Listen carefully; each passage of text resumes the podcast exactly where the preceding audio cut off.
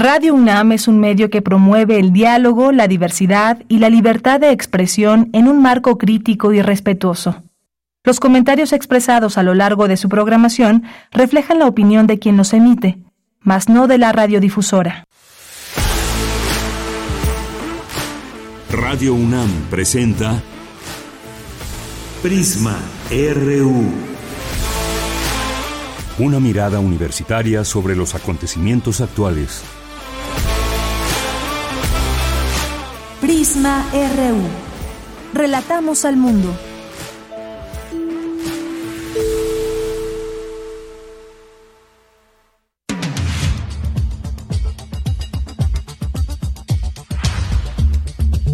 Muy buenas tardes, muchas gracias por acompañarnos aquí en Prisma RU. Ya estamos listos para iniciar este informativo hoy, jueves 25 de mayo del año 2023. Y como ustedes saben, hay mucha información desde nuestra Universidad de México y del mundo. Vamos haciendo una ojeada y un repaso de toda esta información. Y entre los temas que elegimos para hoy está este de que la inflación se desacelera y eso es algo eh, importante en este sentido porque pues esta es una buena noticia. Vamos a analizarla, vamos a analizarla en este espacio en un momento más. Ese es uno de nuestros temas, pero también, también vamos a, platicar sobre educación y lo haremos con el doctor en pedagogía por la Facultad de Filosofía y Letras de la UNAM, el doctor Ángel Díaz Barriga, que eh, pues acaba de coordinar un libro que ya salió, ya lo pueden leer, Docente y Didáctica, acercamientos polémicos de dónde salen estos acercamientos polémicos o cuál es la polémica, ya él mismo nos lo va a explicar en este espacio. Y otro de los temas que hemos tomado para el día de hoy y em, platicar con la doctora Sonia Venegas Álvarez es la Comisión Permanente del Congreso de la Unión declaró la constitucionalidad de la reforma que establece la prohibición para ocupar cargos de representación popular ni ser funcionarios públicos a quienes hayan sido sentenciados por violencia familiar, delitos sexuales y a los morosos en el pago de pensiones alimentarias, a los que hayan sido sentenciados. Este tema lo vamos a abordar con la doctora en Derecho en Derecho Fiscal por la UNAM y catedrática la doctora Sonia Venegas Álvarez. Estos son algunos de los temas que vamos a tocar. Además, también ese trabajo que se hace, que se ejerce y que muchas veces no tiene los eh, no tiene los reflectores adecuados, pero es importante. Y vamos a hablar de investigación etnobotánica para el análisis de los impactos ambientales, todo lo que se hace desde el Colegio de la Frontera Sur. Vamos a platicar con el doctor Samuel Levi Thatcher, quien es agrónomo, doctor en botánica y nos va a explicar parte de su trabajo que se hace como restauración, conservación de selva y más allá en el sureste de nuestro país. Y hoy es jueves, jueves de cine con el maestro Carlos Narro en su Cinemaedro, así que quédense aquí en este espacio. Nuestras redes sociales dispuestas para todas y todos ustedes son arroba PrismaRU en Twitter y Prisma RU en Facebook. Bien, pues a nombre de todo el equipo soy de Yanira Morán y le invitamos a que se quede con nosotros de aquí hasta las 3 de la tarde con toda esta información que hay en este, en este día. Bien, pues desde aquí relatamos al mundo.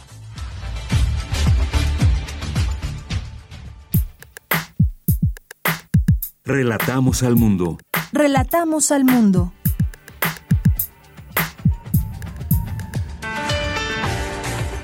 Bien, en la obra docente y didáctica Acercamientos Polémicos se busca que los profesores que cuenten con elementos para reorientar su profesión y su vinculación con sus alumnos y con la institución escolar. Los mensajes que se producen en los contextos deportivos pueden convertirse en vehículos de transformación de prácticas sociales que lastiman y dañan el tejido social, como el racismo y la xenofobia, señaló Alejandro Fernández Varela, director general del Deporte Universitario.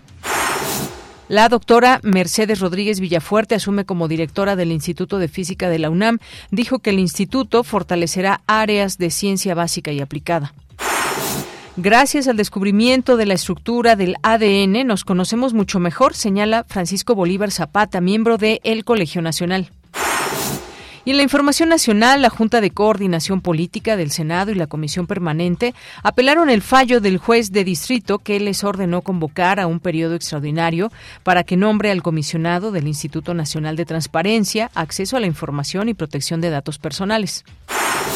La Comisión Permanente del Congreso de la Unión realizó la declaratoria de reforma constitucional de la Ley 3 de 3 tras aprobarse en 23 congresos locales. Ningún agresor sexual, deudor alimenticio y culpables de violencia de género podrán competir por un cargo de elección popular ni ocupar un puesto en el servicio público. El presidente Andrés Manuel López Obrador urgió a la población hispana de Estados Unidos no votar por el gobernador de Florida, Ron DeSantis, quien se inscribió para buscar la candidatura republicana en las elecciones primarias de 2024. La calificadora Moody's reportó que el anuncio sobre aplazamiento de la venta de Banamex a través de una oferta pública inicial no genera de momento un impacto en el perfil crediticio de Citibanamex y tampoco en sus calificaciones. Y en los temas internacionales, con 65 votos a favor, el Congreso de Perú declaró al presidente de México, Andrés Manuel López Obrador, persona non grata, por lo que se tomarán medidas para que el mandatario mexicano no entre al país andino. Tu opinión es muy importante. Escríbenos al correo electrónico prisma.radiounam@gmail.com.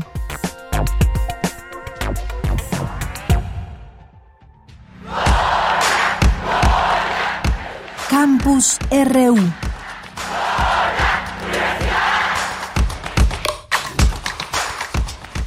Es la una de la tarde con diez minutos. Vámonos a nuestro campus universitario en este día.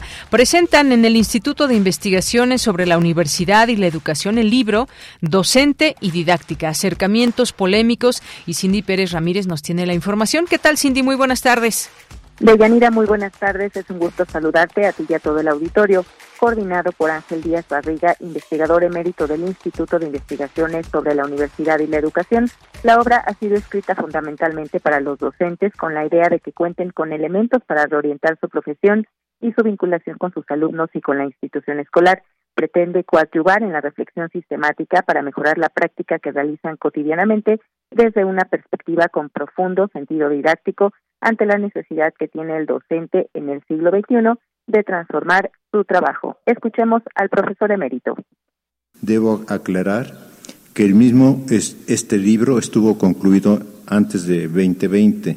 La reforma educativa publicada en 2022 de los planes de estudio para la educación básica no estaba en ese momento en el escenario. Ello permite entender la forma como en el libro se buscó construir diversas articulaciones para el trabajo docente, identificando la burocratización en los años 16 y 17 del funcionamiento de los consejos técnicos escolares, lo fallido que significaba identificar un perfil modelizado de docentes cercano a una posición académico-política y lejano a la realidad, y la diversidad de las aulas de nuestro sistema educativo. Con la escuela y la docencia en crisis, la pandemia vino a hacer más visible un conjunto de carencias tanto del funcionamiento de la institución escolar como específicamente de la ausencia de una perspectiva didáctica que acompañe el trabajo de los docentes. Es el profesor Pedro Hernández, director de la escuela primaria Centauro del Norte. Nosotros enfrentamos, los docentes de a pie, eh, pues un dilema o eh, dado que estaba cerrada la escuela, cerrábamos también la posibilidad de seguir eh, educando o eh, nos enfrentábamos a las tecnologías y a las imposibilidades también de muchos de nuestros alumnos para acceder a las plataformas, para tener datos. Y bueno, mis compañeros, mis compañeras buscaron las formas desde generar algunas guías. Nosotros en su momento dijimos que la estrategia televisiva no era adecuada. Un niño nos lo ejemplificó muy claramente cuando dice, ¿y dónde le pregunto a la maestra? Deyanira, hasta aquí este reporte de la obra docente y didáctica Acercamientos Polémicos, coordinado por Ángel Díaz Barriga, investigador emérito del Instituto de Investigaciones sobre la Universidad y la Educación. Gracias, Cindy. Muy buenas tardes. Muy buenas tardes. En un momento retomaremos esto justamente con el doctor Ángel Díaz Barriga para ampliar este tema que de este libro que él coordina y que justamente nos acerca a la docencia, la didáctica, qué hay que decir de todo esto y sobre todo la parte de los acercamientos polémicos. Bien, vamos ahora con mi compañera Virginia Sánchez. Inicia el coloquio Cuerpo, Deporte y Racismo, organizado por la Dirección General de Deporte de nuestra UNAM. ¿Qué tal, Vicky? Muy buenas tardes tardes. Hola, ¿qué tal, ya Muy buenas tardes a ti y al auditorio de Prisma RU. El tema del deporte y el racismo es algo que se vive a diario en los medios de comunicación, pero poco abordado en los espacios académicos e institucionales. Por ello, es la colaboración entre la Dirección General del Deporte Universitario, el Instituto Nacional de Antropología e Historia a través del Programa Nacional Afrodescendientes y Diversidad Cultural y el Seminario Universitario Interdisciplinario sobre racismo y xenofobia de la UNAM para la organización de este coloquio y así llegar al fin último de las reflexiones en torno al tema, que es erradicar el racismo que tanto lastima y preocupa. Así lo señaló María Elisa Velázquez Gutiérrez, investigadora del INA, al inaugurar el coloquio Cuerpo, Deporte y Racismo. Por Sandro Fernández Varela Jiménez, director general de Deporte Universitario, detalló que en este coloquio se realizará un ejercicio de debate, reflexión y construcción del conocimiento orientado a desmitificar aquellas ideas que habitan en el ámbito del deporte y la cultura física que relacionan el color de la piel, origen étnico o país de nacimiento a ciertas cualidades, habilidades y capacidades, justificando así los espacios de exclusión. Escuchemos a Alejandro Fernández Varela. Desde la universidad es mucho lo que se puede aportar para develar estereotipos que pervienten las normas de convivencia humana. Y en este sentido, el deporte, tratándose de un espacio en el que confluyen las emociones, la disciplina y la reproducción de valores, es un ámbito estratégico para hacer notar que todas las personas tienen el potencial humano para acceder a todos los espacios y que la única diferencia válida para distinguir a los que llegan más alto, a los más fuertes o a los más rápidos, es la entrega, el intenso trabajo, los hábitos asociados al autocuidado y las prácticas inherentes al juego limpio, al margen, por supuesto, del amaño, del dopaje y o del fanatismo deportivo. El deporte, en esencia, es también un espacio en el que amistades y familias confluyen, por eso tienen un enorme alcance social y una gran capacidad de penetración en nuestra sociedad. Por ello enfatizó los mensajes que se producen y transmiten en estos contextos son importantes y pueden convertirse en vehículos de transformación de prácticas sociales que nos lastiman y dañan a la sociedad, como son el racismo, la xenofobia y la discriminación. Por su parte, Olivia Gals coordinadora del Seminario Universitario Interdisciplinario sobre Racismo y Xenofobia, ejemplificó con acontecimientos actuales y del pasado que evidencian el racismo histórico que ha permeado en el deporte. También reconoció que este coloquio es uno de los primeros eventos las primeras actividades universitarias para analizar el tema desde una perspectiva académica y social. Escuchemos. Surge, es un seminario universitario, como muchos 28 seminarios que se llaman seminarios UNAM, que fue creado en el 2019 justamente porque a las autoridades de nuestra universidad les pareció digo, a instancias nuestras, de nuestro colectivo de trabajo, pero porque a ellas les pareció que el tema del racismo y el tema de la xenofobia eran dos temas, son dos temas, que es importantísimo que la UNAM tome en sus manos de manera institucional, desde la Rectoría, aquí conducida por la Secretaría de Desarrollo Institucional, dos temas que es importantísimo atacar en nuestro país. Y hacerlo ahora desde la trinchera de lo que ocurre en el deporte, que bueno, sabemos que es un ámbito extremadamente extremadamente importante desde el punto de vista popular, social, económico y político en el mundo. Creo que es de veras un acierto. Bueno, pues este coloquio Cuerpo, Deporte y Racismo se llevará a cabo 25 y 26 de mayo y se puede seguir en el canal de YouTube o en el Facebook Live de Deporte UNAM. Es el reporte de ella. Muchas gracias, Vicky, y muy buenas tardes. Buenas tardes. Bien, pues sí, temas muy importantes, como bien decía, apuntaba allí la doctora. Vamos ahora con Dulce García. Expertos conmemoran el 70 aniversario del descubrimiento del ADN. ¿Qué tal, Dulce? Cuéntanos. Muy buenas tardes. Así es, Deyanira. Muy buenas tardes a ti, el auditorio. Deyanira, el Colegio Nacional conmemoró el 70 aniversario del hallazgo de la estructura del ADN que fue descubierto por James Watson y Hans Crick en 1953 Y bueno, esto se conmemoró a través de la mesa 70 años de la doble hélice del ADN. Ahí estuvo presente el doctor Francisco Bolívar Zapata, miembro del Colegio Nacional. Él aseguró que el descubrimiento de la estructura del ácido desoxirribonucleico, principal constituyente del material genético de los seres vivos, nos ha ayudado a conocernos mejor. ¿Por qué? Escuchemos al académico. Es la manera en que todos los seres vivos estamos organizados. Son elementos comunes a todo. Y pues ya insistir, los genes son recipientes de la información genética en todos y codifica para ARN y algunas proteínas. Veremos también de manera muy, muy rápida mediante los mecanismos de transcripción y traducción de los mensajes. Las proteínas son las herramientas biológicas más importantes con las que cuentan las células todos los seres vivos. Se asocian, forman parte de la estructura. Los cromosomas están asociados, tienen proteínas y las membranas también de los diferentes organismos. Y bueno, Deyanira, en este encuentro, eh, el doctor Francisco Bolívar dijo que este hallazgo ha permitido la ingeniería genética, la edición del genoma y el desarrollo de organismos transgénicos o combinantes que son la base para la generación de productos con múltiples y valiosos beneficios en diferentes sectores. También estuvo presente el doctor Antonio Lastano, eh, miembro del Colegio Nacional, y él habló del uso responsable del conocimiento de este ADN. Vamos a escuchar. Eso implica también el que sean técnicas al servicio de todo mundo. Y quisiera relacionarlo con un comentario que apareció hace un par de meses en la revista Science y que fue repetido en la revista Nature, en donde se hablaba, por ejemplo, de la necesidad de abaratar todavía más los costos para que eh, la insulina no sea tan cara. Nos habla, era el comentario que les estoy citando, de la necesidad de que sean los gobiernos los que promuevan este tipo de técnicas recombinantes para que no quede solo la ganancia en manos de la industria privada del gran capital, sino que también quede en manos de la sociedad indirectamente, ¿no?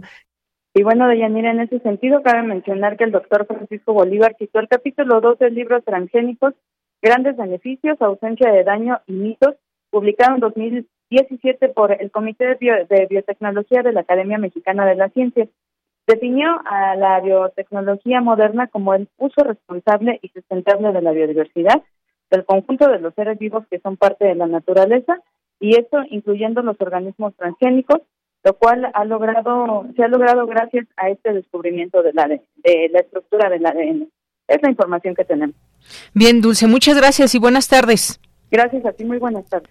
Vamos ahora con Luis Fernando Jarillo. La Comisión Permanente del Congreso de la Unión realizó la declaratoria de reforma constitucional de la Ley 3 de 3 tras aprobarse en 23 congresos locales. ¿Qué tal, Luis? Muy buenas tardes. Muy buenas tardes, Deyanira, a ti y al auditorio la Comisión Permanente del Congreso de la Unión aprobó la constitucionalidad de la llamada Ley 3 de 3 que impedirá a personas con sentencia por violencia de género y a deudores alimentarios ocupar un cargo público. Se trata de una serie de reformas a los artículos 38 y 102 55 y 91 de la Constitución en materia de suspensión de derechos para ocupar cargo, empleo o comisión en el servicio público.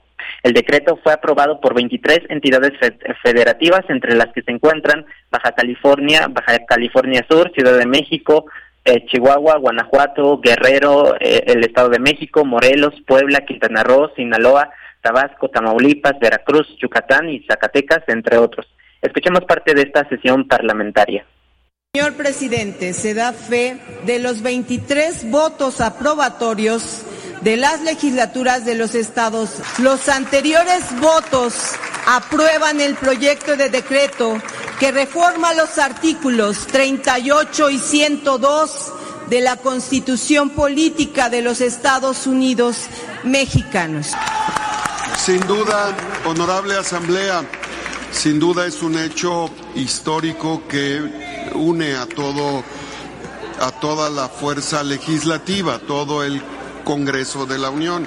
De Llanera no podrán ejercer un cargo público quienes tengan sentencia por estos delitos, por la comisión intencional de delitos contra la vida y la integridad corporal, contra la libertad y seguridad sexual, por violencia política contra las mujeres en razón de género en cualquiera de sus modalidades y tipos, y por ser declarada como una persona deudora eh, alimentaria morosa. La Convención Permanente del Congreso de la Unión pues ya envió estos decretos a el diario oficial de la Federación para su publicación y vigencia. Escuchemos ahora a la diputada Elizabeth Díaz Valdés del PRD. El día de hoy, este Poder Legislativo hace historia al reconocer la valiosa lucha de las colectivas feministas. Guerreras incansables que quienes con su ahínco y sin descanso lo hicieron posible. Gracias a ustedes, hoy se logrará hacer realidad el grito de justicia de ni un violentador al poder. Una persona que busca ser servidor público o servidora pública, que es incapaz de cumplir con sus obligaciones alimentarias o que ha ejercido violencia nunca más podrá tener acceso al poder público. Y de Yanira, el diputado Gerardo Fernández Noroña del Partido del Trabajo dijo que respalda toda iniciativa que proteja la violencia, que, que, proteja a las mujeres de la violencia, pero expuso preocupación por el riesgo de que desde el Poder Judicial se utilice la ley 3 de 3 para acabar con la carrera eh, de eh, políticos integrantes a la cuarta transformación. Escuchemos lo que dijo. Esta legislación que hoy se publicará da un paso, pero no está yendo al fondo de llegar a proteger a las mujeres del pueblo. Así es que termino planteando mi acuerdo sobre el tema y alertando, con esto cierro, el corrupto Poder Judicial, el putrefacto Poder Judicial, el reducto del conservadurismo existente en el Poder Judicial, va a utilizar esta legislación de manera perversa, de manera torcida, para sacar de la carrera política a compañeras y compañeros del movimiento. De Yanira, eh, pues eh, esto fue lo que dijo el diputado Gerardo Fernández Noroña y vamos a escuchar finalmente a la diputada Aleida Alavés Ruiz de Morena. Hemos avanzado mucho, es cierto, pero no podemos conformarnos con los logros obtenidos. Faltan varios temas, aquí ya se dijeron, brecha salarial, libre decisión sobre nuestro cuerpo, el tema de cuidados, pero lo lograremos. Este es un paso, un paso más de la legislatura de paridad en materia de igualdad sustantiva. Porque con la cuarta transformación hemos logrado en menos de cinco años lo, lo que durante muchas décadas parecía imposible Incluso la reforma que se acaba de aprobar establece en el artículo 102 de la Constitución que para que una persona eh, pueda ser fiscal general de la República no debe de encontrarse los supuestos anteriores. La Comisión Permanente a su vez también declaró la constitucionalidad de la reforma a los artículos 55 y 91 de la Carta Magna que disminuye de 21 a 18 años la edad mínima para ocupar una diputación federal y de 30 a 25 años para ser secretario de despacho en el gobierno federal. Este es mi reporte de Yanira. Bien, pues Luis, muchísimas gracias, gracias por toda esta información y estos datos. Buenas tardes. Hasta luego. Bien, continuamos.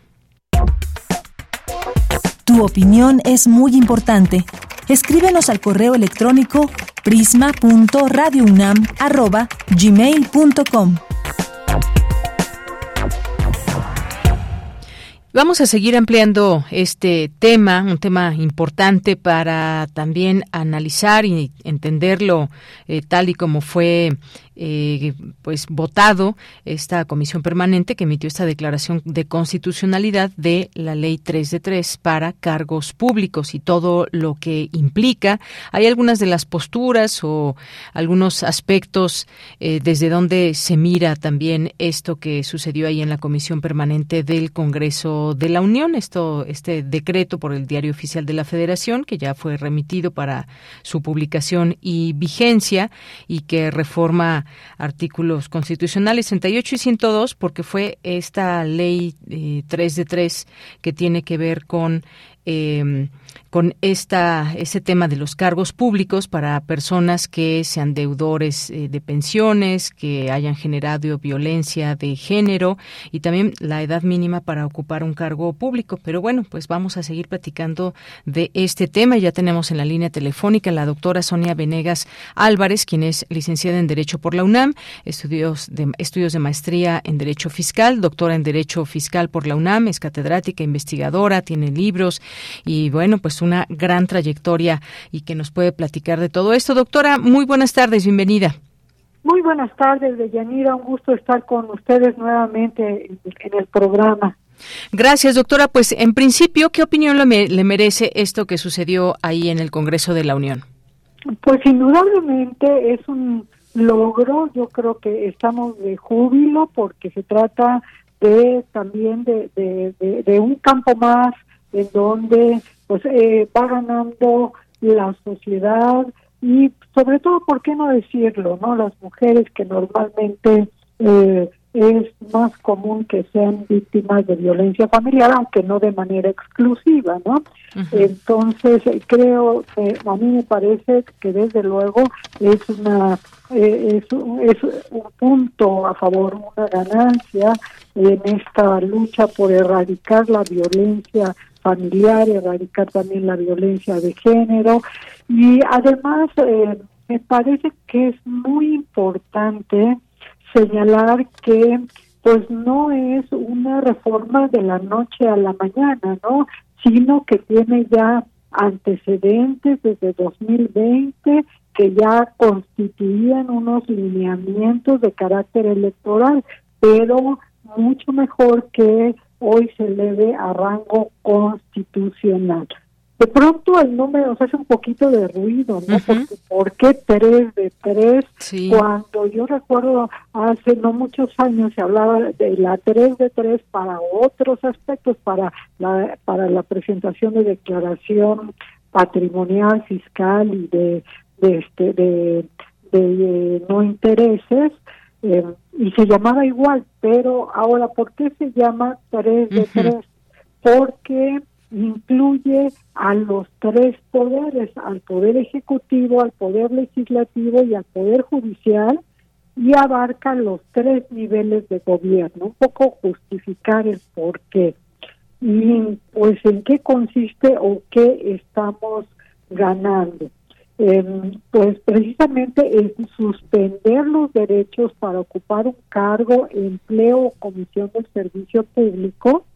Eh, ya este, ya teníamos en la Constitución un artículo 38 que efectivamente regulaba el tema de, de, esta suspensión de derechos para ocupar cargo, empleo, comisión de servicio público, pero se adiciona una fracción séptima en donde dice por tener sentencia firme por la comisión intencional de delitos contra la vida y la integridad corporal, contra la libertad, seguridad sexuales, el normal desarrollo psicosexual, por violencia familiar, violencia familiar equiparada o doméstica, violación a la intimidad sexual y por violencia política, aquí sí dicen específico, contra las mujeres en razón de género en cualquiera de sus modalidades y tipos. Y además se agrega, además,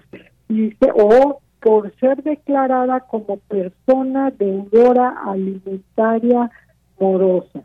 Dice, en estos supuestos las personas no podrán ser registradas como candidatas para cualquier cargo de elección popular ni ser nombrada para empleo, cargo o comisión en el servicio público.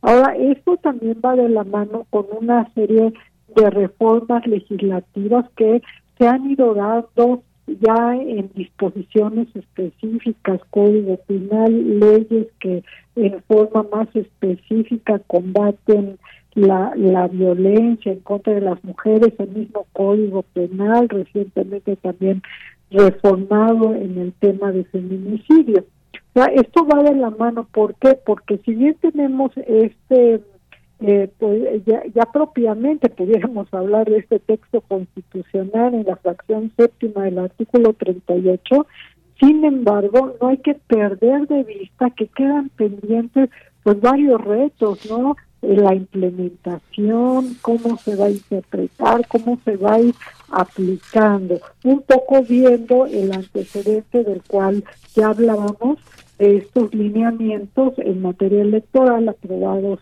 pues este por el para el INE en 2020 para las elecciones 2020-2021. Eh, No sé si quisiera hacerme alguna otra sí, pregunta. Sí, doctora, esto también muy importante, qué bueno que usted lo explica por qué se llama esta ley 3 de 3 y que tiene que ver con el Poder Ejecutivo, Legislativo y Judicial. Los tres son órdenes de gobierno, fueron 22, me parece, 23 eh, entidades federativas en donde este decreto fue aprobado por las legislaturas en estas, en estas entidades. Es decir, todavía faltan algunas otras que se, esperemos que se sumen en algún momento. Y esto estamos hablando de personas que hayan sido sentenciadas por estos delitos, violencia familiar, delitos sexuales o a los morosos en el pago de pensiones alimentarias. Es decir, quizás hay quienes estén en este litigio todavía, pero será quienes hayan sido sentenciados, cuando ya, ya existe una sentencia de por medio. Sí, sí, así es.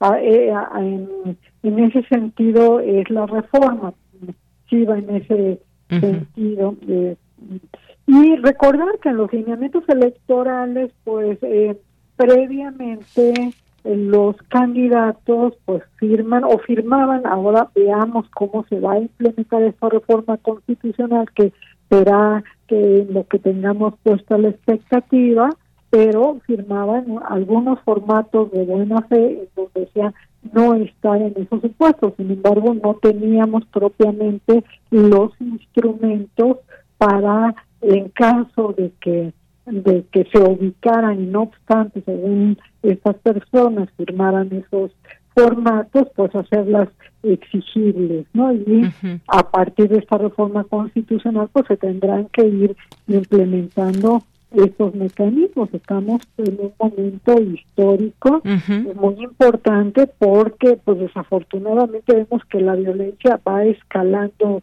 este los niveles no cada vez este de una manera vertiginosa. Entonces pues creo que esto esto es bueno se deberá de fomentar desde luego también la denuncia realizar campañas para divulgar estos ordenamientos. Em, hay que recordar también que recientemente fue aprobado este registro de deudores alimentarios. Entonces vemos que también se van sumando algunos mecanismos para que este que se van a vincular a esta reforma constitucional Así es. Y doctora, también le, le, preguntaría dentro de esta, de estos, eh, lo que sucedió en el Congreso, también se, se modificaron artículos constitucionales para ser diputado, que se requiere ahora tener 18 años cumplidos al día de la elección, no 21 como está vigente a la fecha, y 25 años para ser secretario de Estado. Hoy se exige tener mínimo 30 años. ¿Qué, ¿Cómo ve usted este tema también de la edad? Que una persona a los 18 años cumplidos pueda ser, pueda ser diputado aquí en nuestro país. Mm, bien, pues son temas que también van evolucionando en la medida en que pues teóricamente las personas van teniendo madurez a, a edad más temprana. Sin embargo, pues este realmente eh, yo eh, sí sería de la idea de continuar con los 21 años y a mí si yo hubiese sido eh, diputada, senadora y, en la votación. Sin embargo, pues este entiendo que, que, que la motivación un poco va este va en ese sentido. Va en ese sentido. Eh, yo considero que eh, también con 21 años no se tiene tampoco una una gran madurez todavía en la mayoría de los casos. Hay, hay sus honrosas excepciones. Y para el, este, para ejercer el cargo de secretario de Estado, pues bueno, 25 años me parece que es todavía sumamente jóvenes, porque a lo más estaríamos hablando de personas si no dejaron de estudiar apenas con licenciatura y un año de ejercicio profesional, ¿no? Entonces, esto también eh, habrá que ver cómo se implementa de acuerdo a los perfiles que también exigen demostrar cierta experiencia Exactamente. En, el área, ¿no? Entonces, yo veo difícil que alguien de 25 años que tiene quizá un año o dos años en el mejor de los casos que concluyó una licenciatura, pues para tener la expertise en ciertas materias. Requerimos, eh, digo, a nivel secretario, son tomas de decisiones, eh, es marcar el rumbo. sí, dirigir. estratégicas, entonces me parece, eh, ahí sí, la verdad, este discreto, discreto de la reforma. Muy bien. Bueno, pues importante también conocer su, su punto de vista ante esto. Mucho se ha discutido justamente esto, la preparación que se puede tener a cierta, a cierta edad. Por ejemplo, para ser diputado ahora se requerirá tener 18 años cumplidos, cuando pues normalmente a esa edad, en todo caso, apenas se va terminando, por ejemplo, una carrera y toda esta parte de... 18 ni la carrera, en 18 estamos hablando... Perdón, sí, tiene usted razón. Están iniciando más bien la carrera a los 18 años exactamente. Sí. digo, al final eh, se habla de que son representantes populares y es extracción del pueblo, pero entre más preparados creo que a México le va mejor. Claro. Bueno, pues muchas gracias también por esta por esta eh, esta opinión que nos da sobre este tema y muchas gracias doctora Sonia Venegas por compartir con nosotros pues este conocimiento que usted usted tiene y que ahora pues analizarlo también qué es lo que pasa. Escuchábamos algunos diputados que decían por ahí que no se está yendo al fondo del del problema o que también faltan otros temas, otros temas por eh, pues legislar en todo caso como la brecha salarial entre otras cosas, ¿no? Sí, que es muy importante. Faltan temas y esperemos que pronto se puedan discutir y que la agenda legislativa también nos lleve a todo ello. Pues por lo pronto muchas gracias, doctora. Al contrario, un placer estar en el programa. Muchísimas gracias. Hasta luego. Buenas tardes. Buenas tardes. Fue la doctora Sonia Venegas Álvarez, licenciada en Derecho por la UNAM, tiene estudios de maestría en Derecho Fiscal y es doctora en Derecho Fiscal por la UNAM, catedrática e investigadora. Continuamos. Prisma RU. Relatamos al mundo.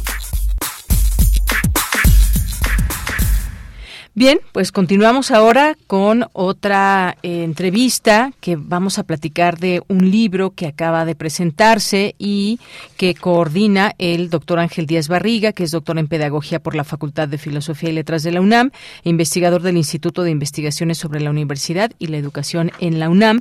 Se presentó este libro Docente y Didáctica, Acercamientos Polémicos. ¿Qué tal, doctor? Muy buenas tardes, bienvenido a este espacio.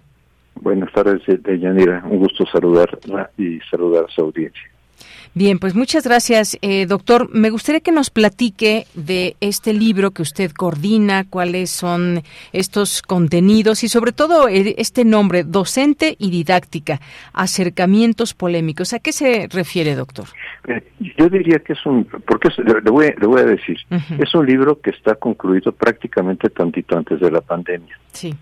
Este, de hecho, eh, todavía fue dictaminado en, a inicios de la pandemia y, e incorporó algunos de los elementos, porque los dictámenes al hacer observaciones pues permitieron incorporar algunos elementos. Pero es un libro, yo diría, un poco precursor de lo que está pasando en el país. ¿En qué sentido? Por una parte, reivindicar la imagen profesional del docente no solamente reivindicar sus condiciones laborales, que ese es un tema, digamos, eh, más de política educativa importante, pero reivindicar este, al docente como un profesional del aprendizaje me parece muy importante. Ahora, para poder reivindicar hay que reconocer qué elementos este, su tarea retoma o tiene que retomar de la parte de la didáctica.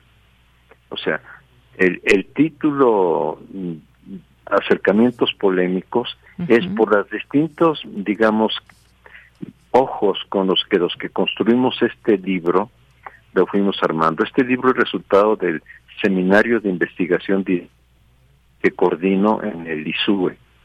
Este eh, el seminario está integrado por por académicos, por investigadores docentes, esto es muy importante enunciarlo, este que trabajan en otras instituciones, sea en otras facultades de nuestra universidad o sea en otras este, instituciones académicas, caso la Benemérita Escuela Nacional de Maestros o alguna unidad de la Universidad Pedagógica Nacional.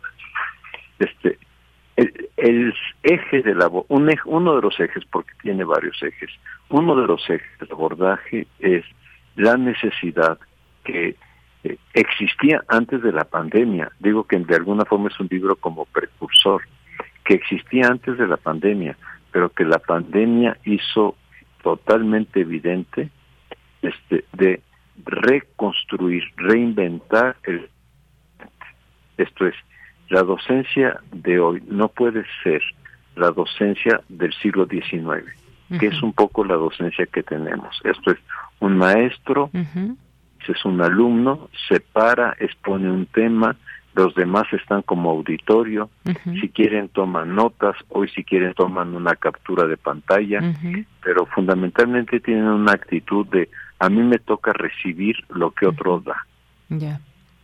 Necesitamos transformar este trabajo docente hacia un trabajo que permita la interacción, múltiples interacciones, ¿eh? Interacción docentes-alumnos y docentes en plural, docentes-alumnos, como también alumnos-alumnos, como alumnos-contenido o temas, como alumnos-realidad. Y si no empezamos a, em, empezar a armar estas interacciones, este, vamos a correr el riesgo, que es el que yo observo, y observo con mucha preocupación, de que la docencia que sigamos manteniendo sea la del siglo XIX, nada más que ahora le, le, incorporemos una computadora, un proyector, este, y estemos proyectando en una pantalla este, temas donde el auditorio sigue siendo auditorio. No sé si me explico. Sí, sí, sí.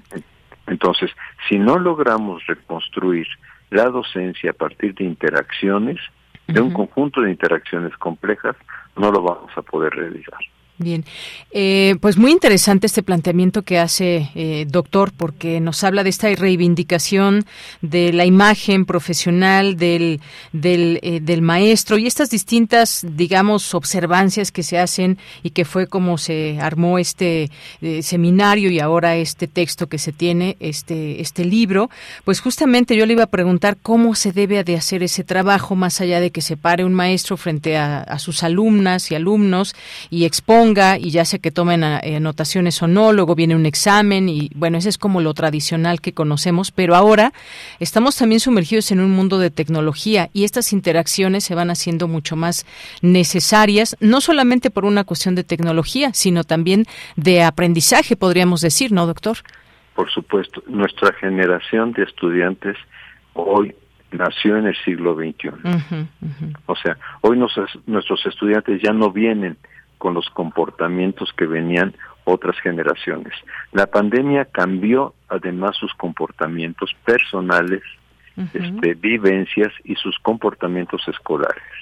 O sea, eh, lo que yo veo con mucha preocupación es que pareciera que en la pandemia, digamos, se suspendieron las actividades presenciales se hizo lo que se pudo en el caso de las universidades en línea, en el caso de la escuela primaria fundamentalmente con el WhatsApp, se hizo lo que se pudo, este, pero pareciera que ahora que retornamos a, lo que llamamos presencialidad, eh, es como algo que sucedió hace muchos años con el doctor Guerra, cuando dejó el programa que tenía en Radio UNAM precisamente sobre Kant, y se fue ocho años de embajador a Alemania, este, que cuando regresó y retomó el programa dijo, decíamos ayer, y me parece que las universidades y las escuelas estamos actuando un poco como trabajábamos ayer, no sé si me explico.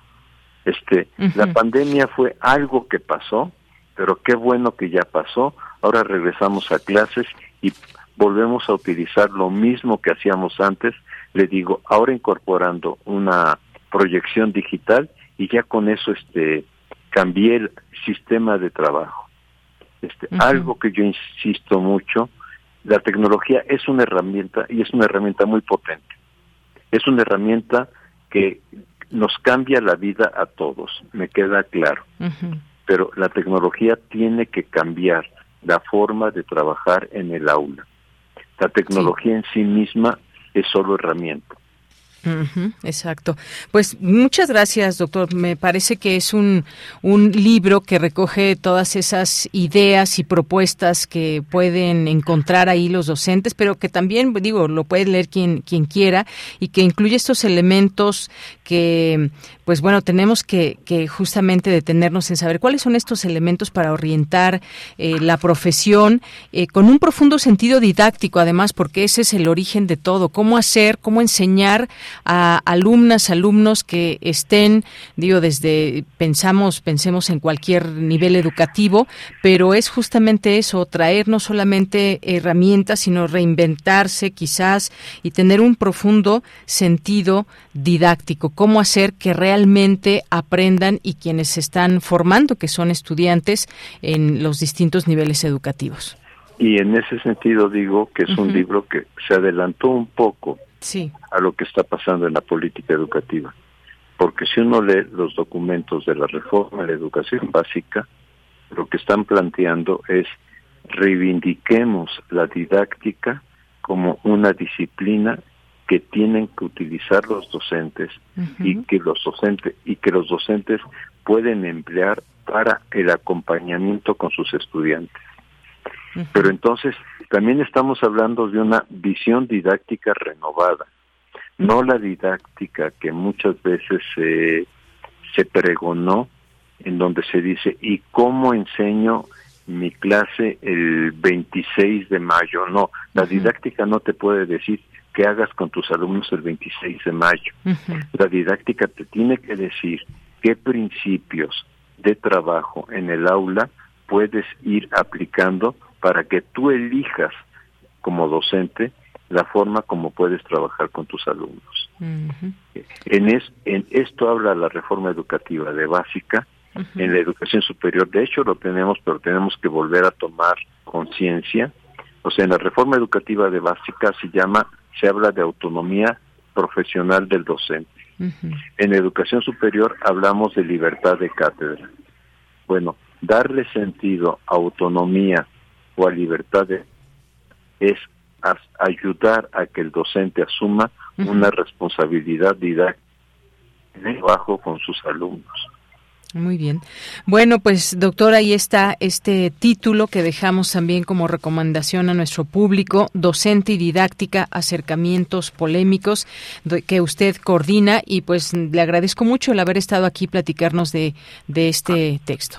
Déjeme nada más comentar que el libro es obviamente está en venta, pero que lo que más me interesa es que el libro está en acceso abierto en la página del Instituto de Investigaciones sobre la Universidad y la Educación. Muy bien, pues ahí dejamos ese dato, lo publicaremos también en nuestra página, eh, en nuestro Twitter y Facebook, nuestras redes sociales, para que quien desee eh, conocerlo lo pueda hacer. Por lo pronto, muchas gracias, doctor. tenemos que impulsar de la tecnología. Así es. Gracias, doctor. hasta luego. Estar con ustedes. Un saludo a ustedes y a su audiencia. Gracias. Hasta luego, doctor. El doctor Ángel Díaz Barriga, doctor en Pedagogía por la Facultad de Filosofía y Letras de la UNAM y es investigador emérito del Instituto de Investigaciones sobre la Universidad y la Educación de la UNAM. Continuamos. Prisma RU. Relatamos al mundo. Bien, vamos ahora eh, a hablar de este tema. Se desacelera la inflación. ¿A qué se debe y qué pasa y esto cómo beneficia en los temas económicos? Ya es en la línea telefónica la doctora Violeta Rodríguez del Villar, quien es investigadora del Instituto de Investigaciones Económicas. Doctora, muy buenas tardes. Bienvenida. Buenas tardes, doña Deyanira. Buenas, eh, muchas gracias. Bien, pues quisiera preguntarle, doctora, en principio, con este descenso, pues la inflación en México alcanzó el nivel más bajo desde la primera quincena de septiembre de 2021. ¿Esto qué significa? Por supuesto que la desaceleración de la de la inflación suena bien porque esto tiene que ver con el tema económico constante para las personas que habitamos este país, pero cuéntenos cómo se cómo se se logra una una desacelerar la inflación.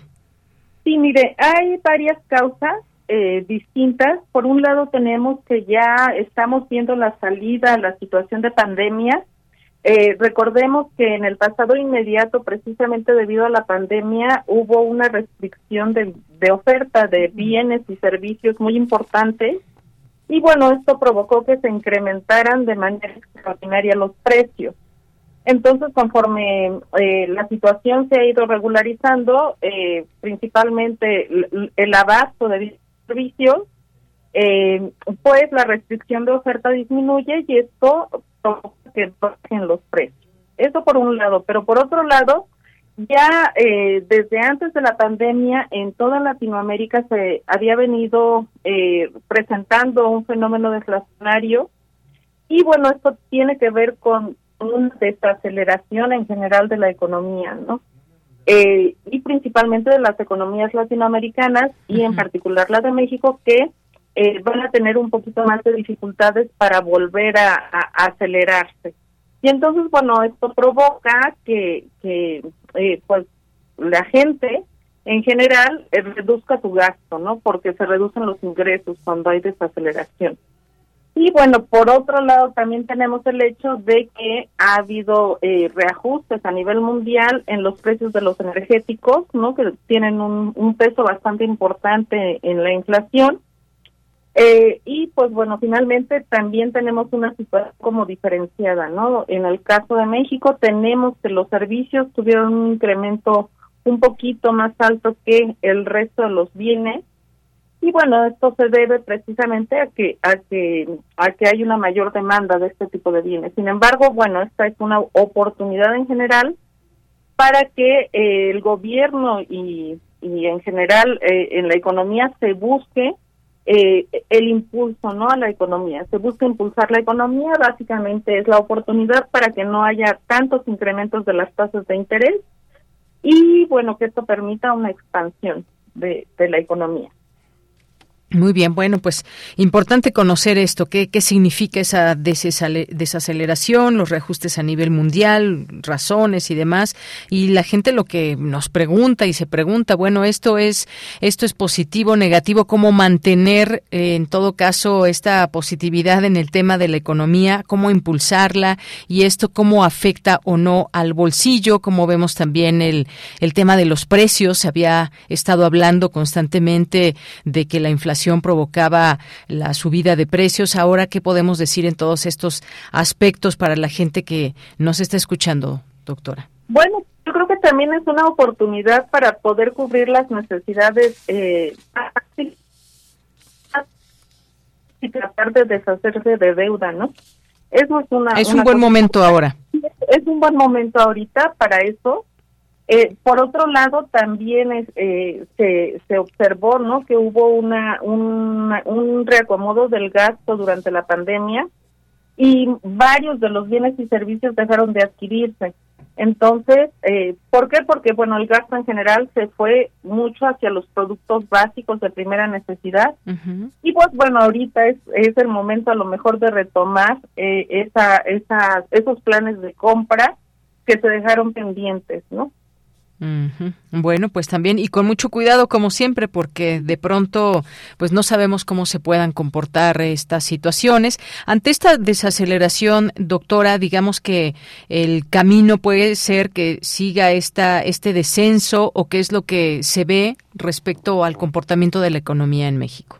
Sí, sí, por lo pronto sí se tiene previsto que va a seguir el descenso.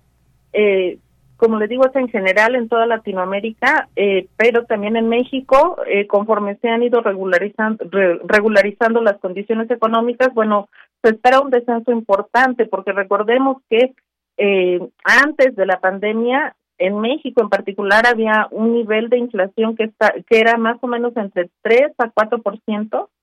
Entonces, realmente, a raíz de la pandemia subió prácticamente al doble. Entonces, bueno, sí se espera que se regrese a lo mejor no a los niveles de, que teníamos eh, antes de la pandemia, esto es a lo mejor no regresamos a un a un 4 o 3%, pero esto también es bueno porque esto también Sí, doctora, ahí le dejamos de escuchar un momento. Ah, bueno, esto también es bueno el hecho de que de que haya de que haya cierta inflación es bueno porque significa que hay demanda, porque significa que hay mm. compras, porque significa que la actividad económica está caminando, ¿no? Entonces, bueno, digamos tiene sus dos partes. Su parte negativa y su parte positiva. Exactamente. Bueno, y pues ahí ir comprendiendo justamente estas señales del comportamiento de la inflación, cómo eh, impacta esto o no con los precios, para qué, digamos, o cómo impacta o qué podemos hacer, como ya nos decía, puede haber retomar algunos planes que se tengan y todo este sentido. ¿Qué, qué tiene que ver también con lo con la parte de las eh, del interés, eh, doctora, el interés bancario, las tasas de interés, cómo afectan también todo este todo ese sí, efectivamente, tienen un efecto importante. Ocurre que en México y en prácticamente en todo el mundo, una estrategia que adopta el Banco, el banco Central y, en particular el Banco de México es incrementar las tasas de interés cuando la inflación se incrementa más allá de lo esperado. Entonces ahorita pues eh, lo que lo que pensamos es que no debería haber este incremento. Sí. Bueno, el problema o la situación es que cuando el Banco de México incrementa la tasa de interés, se vienen en cascada los incrementos de, de todas las tasas de interés. Eh, entonces, cuando esperemos que eso eh, eh, un poquito esta tendencia al alza que había tenido la tasa de interés hasta, hasta hace poco en el caso de México, ¿no? Muy bien. Bueno, pues doctora, muchas gracias por hacernos estas acotaciones y comprender de mejor manera qué significa esta desaceleración en la inflación, esta, este tema. Muchas gracias. Al contrario, muchísimas gracias. Que tenga muy buena tarde. Igualmente a usted, hasta luego. Fue la doctora Violeta Rodríguez del Villar, investigadora del Instituto de Investigaciones Económicas. Se desacelera la inflación. Vamos con esta invitación con Dulce Wet y nos enlazamos a, nuestra, a nuestro corte.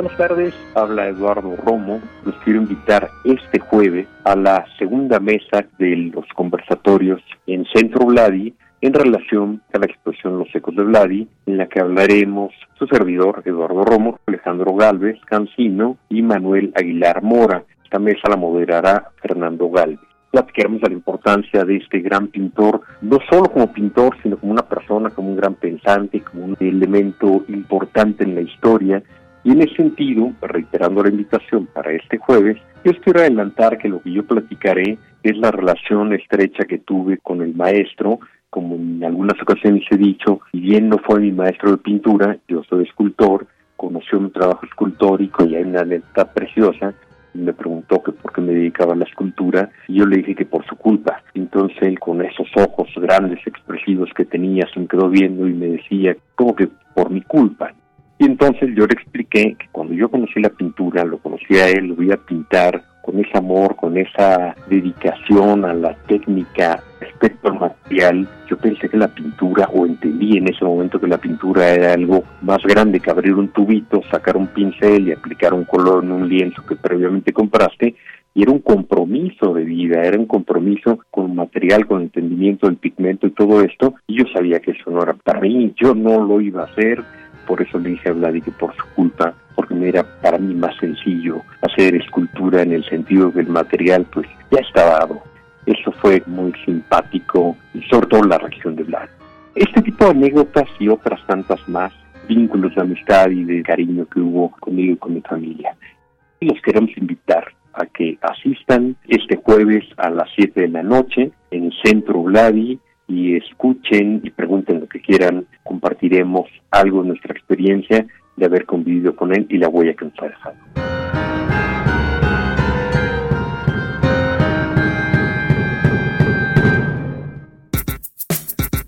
Prisma RU. Relatamos al mundo.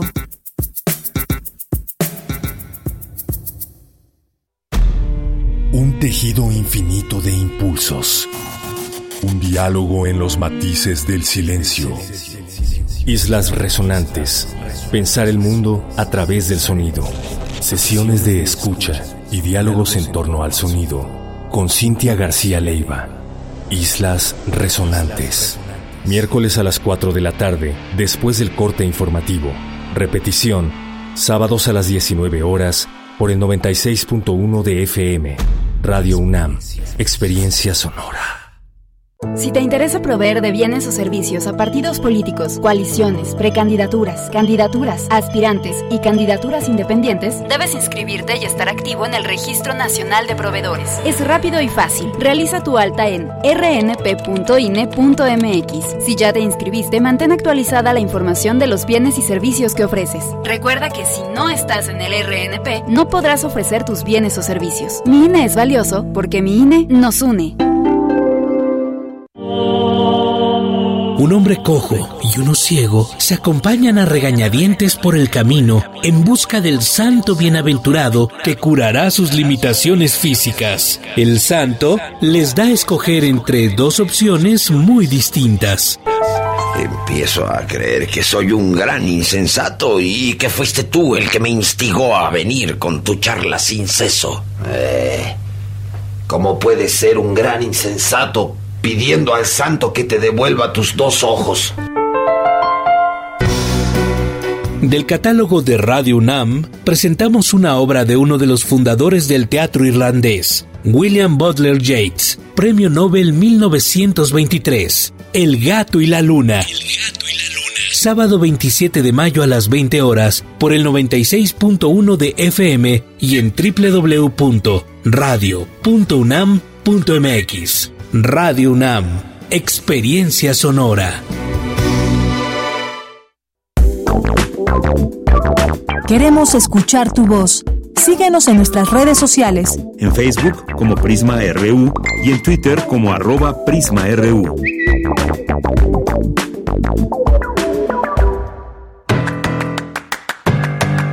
Mañana en la UNAM, ¿qué hacer? ¿Qué escuchar? ¿Y a dónde ir?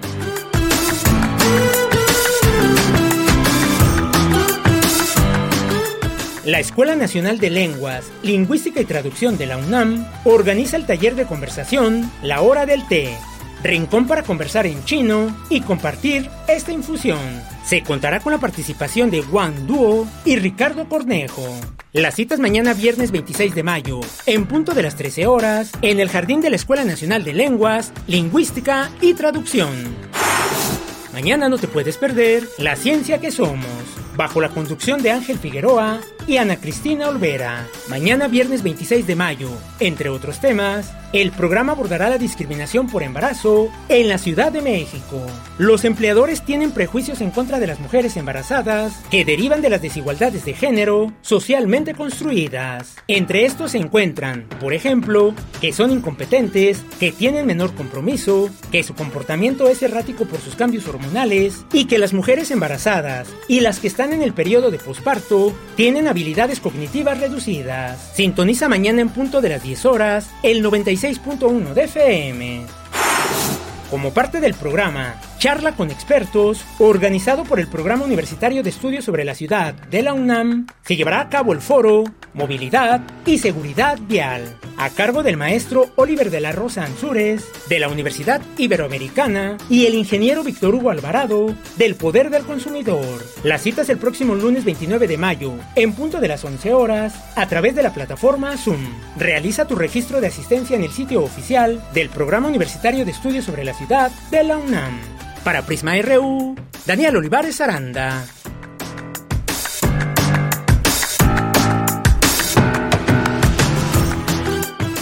Bien, estamos de regreso en esta segunda hora de Prisma RU, dos de la tarde con seis minutos. Gracias por estar conectados y también a través de www.radio.unam.mx. Gracias a las personas que nos están escribiendo, que nos están haciendo algunos comentarios, ya sea sobre las entrevistas que vamos aquí presentando, sobre nuestros contenidos. Muchas gracias. Y recuerden, por cierto, recuerden que el martes nos vemos por aquí. Están todas y todos ustedes invitados para disfrutar de este programa especial Recuerden que en la música estará Leticia Servín, esta cantante, compositora, eh, que si ya la conocen, bueno, saben perfectamente de qué les estamos hablando. Y si no la conocen es un buen momento para que conozcan de su talento. Y también, por supuesto, lo que vamos a platicar con nuestras invitadas, nuestros invitados, entre ellos estarán Álvaro Delgado, periodista, Blanche Petrich, también periodista, está también la doctora Carola García, directora de la Facultad de Ciencias Políticas y Sociales, está Gabriel Sosa Plata también, Edgar Morín eh, de la FESA Catlán, eh, Pepe Gordon, que ojalá pueda estar por aquí también. Así que ojalá que puedan acompañarnos. Y, y si no pueden, pues seguirnos en la señal 96.1 de FM, pero por supuesto decirles que les esperamos con los brazos abiertos aquí a esta transmisión especial el próximo martes 30 de mayo eh, a partir de las 12.30 para que estemos ya juntos cuando empiece y arranque el programa en vivo a la una de la tarde. Aquí les esperamos, tendremos también algunas sorpresas y por supuesto que su presencia será para nosotros muy, muy importante. Gracias aquí a César Soto que nos escribe, dice la capacitación digital docente y metodología aplicada en la generación del conocimiento por parte del alumno, enorme acierto de haber recibido entrenamiento previo a la pandemia como docente universitario. Gracias por el comentario. Gracias también aquí que nos escribe a Carmen Valencia, a nuestras amigas y amigos que hacen aquí también una labor muy especial desde sus redes sociales que nos que nos invitan ahí a sus eh, a sus eventos a lo que van realizando desde el instituto. Muchos saludos. Eduardo Mendoza también gracias. Marco Fernández nos dice una pérdida de tiempo total discutir sobre la edad mínima en lugar de definir perfiles que puedan ser idóneos para cumplir con los encargos. Sí sí tiene que ver justamente perfiles, qué es lo que, independientemente de la edad, cuál es el perfil de las personas que van a ocupar un cargo tan importante. La edad, bueno, pues sí, para algunos sí es importante discutirla. A los 18 años, bueno, pues puede haber personas que tengan un conocimiento quizás también empírico de muchas cosas, pero pues sí, es parte de, de lo que tenemos en las polémicas y en los debates, Marco. Muchas gracias. Eh, gracias también a Carecita, Belina Correa, muchas gracias también. A Victoria Jiménez, muchas gracias. Eduardo Mendoza, que nos manda aquí abrazos, abrazos piroclásticos. Muchas gracias, Eduardo. Aquí un, un volcán. I love you. Muchas gracias, Eduardo. Eh, Mario Navarrete también manda muchas felicitaciones a todo el equipo. Por aquí nos veremos, Mario Navarrete Real. Aquí te esperamos en este en esta celebración de los siete años de Prisma RU. David Castillo Pérez también por aquí presente en esta transmisión. Edgar Gutiérrez, muchas gracias. A Gustavo Castillo Torres también. A Jorge O. Eh, Hager Mohamed, muchas gracias. Elsie Saldívar, eh, también Ángel Toscano, Gracias aquí por las felicitaciones. Eh, Edgar también, muchas gracias. IG Alma Rosa Luna, Cristian Granados también, muchas gracias. Eh, Ann César Soto, muchas gracias. Eh, el doctor Eduardo Rosales, le mandamos muchos saludos. Santiago Luis Enrique Castillo, Melisa Chávez, muchas gracias. Isabel Torres, Víctor Treviño, Paloma G. Guzmán, Vierel Monroy, muchas gracias también. Y aquí le seguimos leyendo. Saben que lo hacemos con mucho gusto y que el mismo gusto también nos da estar recibiendo sus comentarios. Jorge Morán Guzmán nos acaba de escribir también, nos manda saludos. Gracias, Jorge. Y pues vamos a a lo siguiente. Bueno, Mario Navarrete también nos escribe aquí. Siete son las maravillas del mundo, los días de la semana, los colores del arco iris, el título de algunas novelas, el aniversario de trabajo de Prisma RU. Muchas gracias, Mario. Gracias aquí también por estas fotografías que nos mandas y este tuit, por supuesto. Y también deseándonos feliz jueves y ahí escuchándonos desde su radio cocinando. Es la hora de, de cocinar. Abel Fernández también nos dice, va a ser de lujo el martes en la celebración de Prisma RU. Pues esperemos que sí y esperemos contar con tu presencia también, Abel Fernández. Eh, también aquí te esperamos con muchísimo gusto. Y quienes nos estén escuchando, que apenas eh, sintonizan este programa, quienes nos van conociendo, pues están invitados a hacer este programa en vivo con nosotros aquí en la sala Julián Carrillo, en Adolfo Prieto 133 en la colonia del Valle. Anótenlo de una vez en su agenda. Bien, pues nos vamos, nos vamos a la información en esta segunda hora de Prisma RU. Mercedes Rodríguez Villafuerte asumió como directora del Instituto de Física para el periodo 2023-2027. La información con Cristina Godínez. Buenas tardes, Deyanira. Un saludo para ti y para el auditorio de Prisma RU. El coordinador de la investigación científica, William Lee Alardín, expuso que la nueva dirección cuenta con el apoyo de la Administración Central para el desempeño de sus funciones y exhortó a la comunidad a respaldar a la directora, así como aprovechar las fortalezas del instituto. También propuso una participación transversal, obtener el mayor provecho de la infraestructura común y reforzar hacia el exterior el trabajo nacional e internacional del instituto más grande del subsistema. En tanto, la nueva directora, Mercedes Rodríguez Villafuerte, anunció que reunirá a la comunidad para decidir las líneas de investigación e impulsar y para ello se propondrá que sean fundamentalmente de ciencia básica y aplicada. Rodríguez Villafuerte dijo que se enfrenta a un compromiso con convicción y determinación y adelantó que buscará el diálogo abierto para afrontar los retos. Deyanira Mercedes Rodríguez Villafuerte estudió la licenciatura en física en la Facultad de Ciencias de la UNAM, la maestría en física de radiaciones en el Departamento de Física del Queen Mary y el doctorado en el Departamento de Física Médica y Bioingeniería del University College London. Actualmente es investigadora titular B de tiempo completo, miembro del SNI nivel 2 y pertenece al PRIDE nivel D. Este es mi reporte. Buenas tardes. Gracias, gracias Cristina Godínez. Y bueno, antes de continuar ahora con eh, Radio Francia Internacional, rápidamente eh, les queremos invitar a que si han escuchado en Radio UNAM los programas con temática de género, feminismos, igualdad, violencia contra las mujeres, discriminación e inclusión, pues si no lo han hecho, los invitamos a escuchar los programas Violeta y Oro y escuchar y escucharnos. Si ya lo han hecho, bueno, pues qué bueno que los, los hayan escuchado y les pedimos que puedan participar eh, en estas opiniones que se puedan generar desde eh, qué opinan de estos programas y además, bueno, pues va a haber foros justamente para hablar de ellos. Se pueden registrar aquí a través de nuestra página de internet en www.radio.unam.mx o pueden enviarnos un correo a radio.unam.mx y bueno, pues recibirán un enlace para para entrar a la sesión de Zoom. Así que, pues bueno, recuerden que nos interesa su opinión, la cultura de género, la hacemos en comunidad. Bien, vamos ahora a la información internacional a través de Radio Francia. Relatamos al mundo. Relatamos al mundo.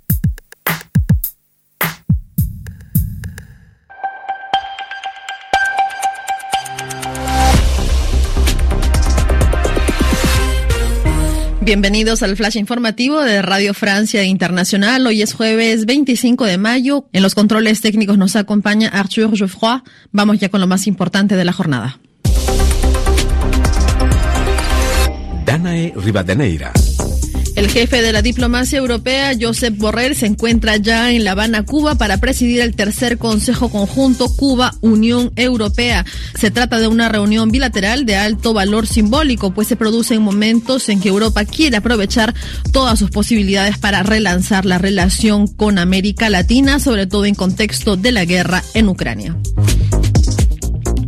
Alemania entró en recesión técnica en el primer trimestre de 2023 tras una segunda contracción consecutiva de su Producto Bruto Interno, en un contexto de caída de la demanda en la industria, inflación y elevados tipos de interés. El presidente del Tribunal de Cuentas de Grecia, Ioannis Sarmas, asumió el cargo de primer ministro interino para organizar nuevas elecciones el 25 de junio. Sarmas encabezará un gobierno encargado de convocar nuevos comicios tras los del domingo pasado, donde ningún partido consiguió una mayoría absoluta. La ONG colombiana Tierra Digna presentó un aviso formal contra los bancos franceses BNP Paribas, Crédito Agrícola y BPCE debido a sus inversiones en la empresa suiza Glencore y su filial Prodeco. Esta asociación las acusa de daños graves en el medio ambiente en territorios colombianos. Les reprocha sus actividades ilegales o irregulares en minas, donde el polvo del carbón durante años no respetó las normas establecidas por la OMS. Detenido en Sudáfrica, uno de los últimos sospechosos de genocidio en Ruanda. Se trata de Fulgence Kayishema, arrestado este miércoles, acusado de haber asesinado junto a otros individuos a más de 2.000 hombres, mujeres y niños refugiados en la iglesia de Yange, en la comuna de Kibumu, el 15 de abril de 1994. El grupo paramilitar ruso Wagner comenzó a traspasar al ejército ruso sus posiciones en la ciudad ucraniana de Bakhmut, ciudad que afirma haber conquistado tras meses de combates con las fuerzas de Kiev. Este revelo se produce cuando el ejército ruso está en dificultades en los blancos en Bakhmut. Deportes, el español Carlos Alcaraz, número uno mundial, y la leyenda serbia Novak Djokovic podrían enfrentarse en las semifinales del Roland Garros. Según el sorteo celebrado hoy en el torneo, no estará el vigente campeón Rafael Nadal debido a los problemas físicos desde el abierto de Australia. Queremos escuchar tu voz. Síguenos en nuestras redes sociales. En Facebook como Prisma RU y en Twitter como arroba PrismaRU. Bien, ya tenemos en la línea al doctor Samuel Levi Thatcher, él es agrónomo, doctor en botánica por el Colegio de Posgraduados. Su investigación se orienta hacia el rescate del conocimiento ecológico tradicional y su aplicación para el aprovechamiento, la restauración y conservación de la selva. Este enfoque se sustenta en la investigación etnobotánica, las formas de manejo forestales tradicionales, el estudio autoecológico, cinecológico y sucesional de las especies vegetales y la experimentación formal. ¿Qué tal, doctor Samuel? Bienvenido, buenas tardes. Deyanira, hola, ¿cómo estás? Hola a todos los que están atendiendo este programa. Bien, pues muchas gracias, doctor Samuel. Pues cuántas cosas de lo que usted hace, pero vamos a tratar de, de irnos a lo que usted hace y que se pueda destacar en este espacio. Yo muchas veces digo, ese es, ese trabajo que, que, que muchas veces no tiene los reflectores, pero que es sin duda muy importante porque tiene que ver con la investigación etnobotánica para analizar los impactos ambientales de las actividades productivas, por ejemplo, en las reservas de la biosfera y en este caso estamos hablando de del sur sureste de México. Así que, pues, eh, cuéntenos un poco, introduzcanos a este a este tema de lo que usted hace, doctor. Pues bueno, el, el tema me parece, o la parte del tema que me parece importante, es que eh, partir del conocimiento tradicional, el conocimiento ecológico tradicional de los campesinos que habitan esta región, es este, importante en el sentido de que podemos eh, saber eh, a partir de la experiencia que ellos tienen cuáles son los problemas, que es muy importante en términos de las actividades productivas, pero lo que es más aún importante es cuáles son las soluciones que ellos pueden dar a los problemas. Y, y esta, esta, esta perspectiva es lamentablemente poco utilizada porque pues se, subestima que la gente que vive en un en una en una selva que vive en un bosque y que eh, el bosque persista hasta hoy es gracias a que ellos eh, bajo sus formas y sus técnicas de, aprovechamiento y de manejo eh, han, han permitido que, que estos ecosistemas convivan y que se generen agroecosistemas sustentables este conocimiento tradicional en este sentido es, es fundamental. Y, y, bueno, este, pues nuestro papel es tratar de retomarlo desde la ciencia, este, meter experimentos para comprobar que las cosas que ellos dicen que pueden cambiar efectivamente eh, eh, sucede y poderlo de esta manera también adoptar y difundir en un idioma que nosotros podamos comprender que es la cultura occidental. En términos muy llanos, perdón, no sé si, si esto ayudó o no, pero es, es como yo entiendo que es eh, lo destacado de este de este enfoque. Claro, claro, por supuesto. Y dentro de todo esto también yo destacaría eh, justamente esos impactos ambientales que provienen de nuestras actividades o de las actividades productivas que hay. Ahora, yo le preguntaría en este sentido, como consumidores que somos, ¿cómo podemos apoyar eh, estas alternativas de estas personas que pues llevan a cabo estas actividades? Como, como consumidores, ¿cómo podemos apoyar? Bueno, eh, uno de los, bueno, varios de los problemas de eh, la poca sustentabilidad de las actividades productivas es que hemos eh, adoptado toda una serie de productos que nos hacen la vida más fácil, inclusive a los campesinos, como es el uso de herbicidas, de fungicidas, de biocidas en general, que con su aplicación ellos pueden ahorrarse mucha fuerza de trabajo y pueden este, controlar eh, y fomentar el, crecimiento de sus cultivos. Entonces, no es nomás un, un, problema de consumo para la población en general, es un problema de consumo para todos. Estamos atrapados en una economía que genera productos en donde eh, eh, eh, afectan directamente a los ecosistemas. Ese es, el problema y lo, y, lo grave es de que no hay una alternativa por la cual podamos decidir. y, pues tampoco queremos cambiar nuestra nuestra forma de vida, pero han habido, yo me parece, varios intentos y, que son exitosos en cuanto a que las personas empiezan a, entender que son ellos los que eh, los responsables de que los ecosistemas y de que el mundo esté como está de tal manera que han asumido la responsabilidad y han decidido por ejemplo dejar de consumir plásticos este optar por alternativas eh, en donde el, el, la, la, el uso de la energía sea mejor administrado y menos dispendioso. Y eso está en manos de los consumidores.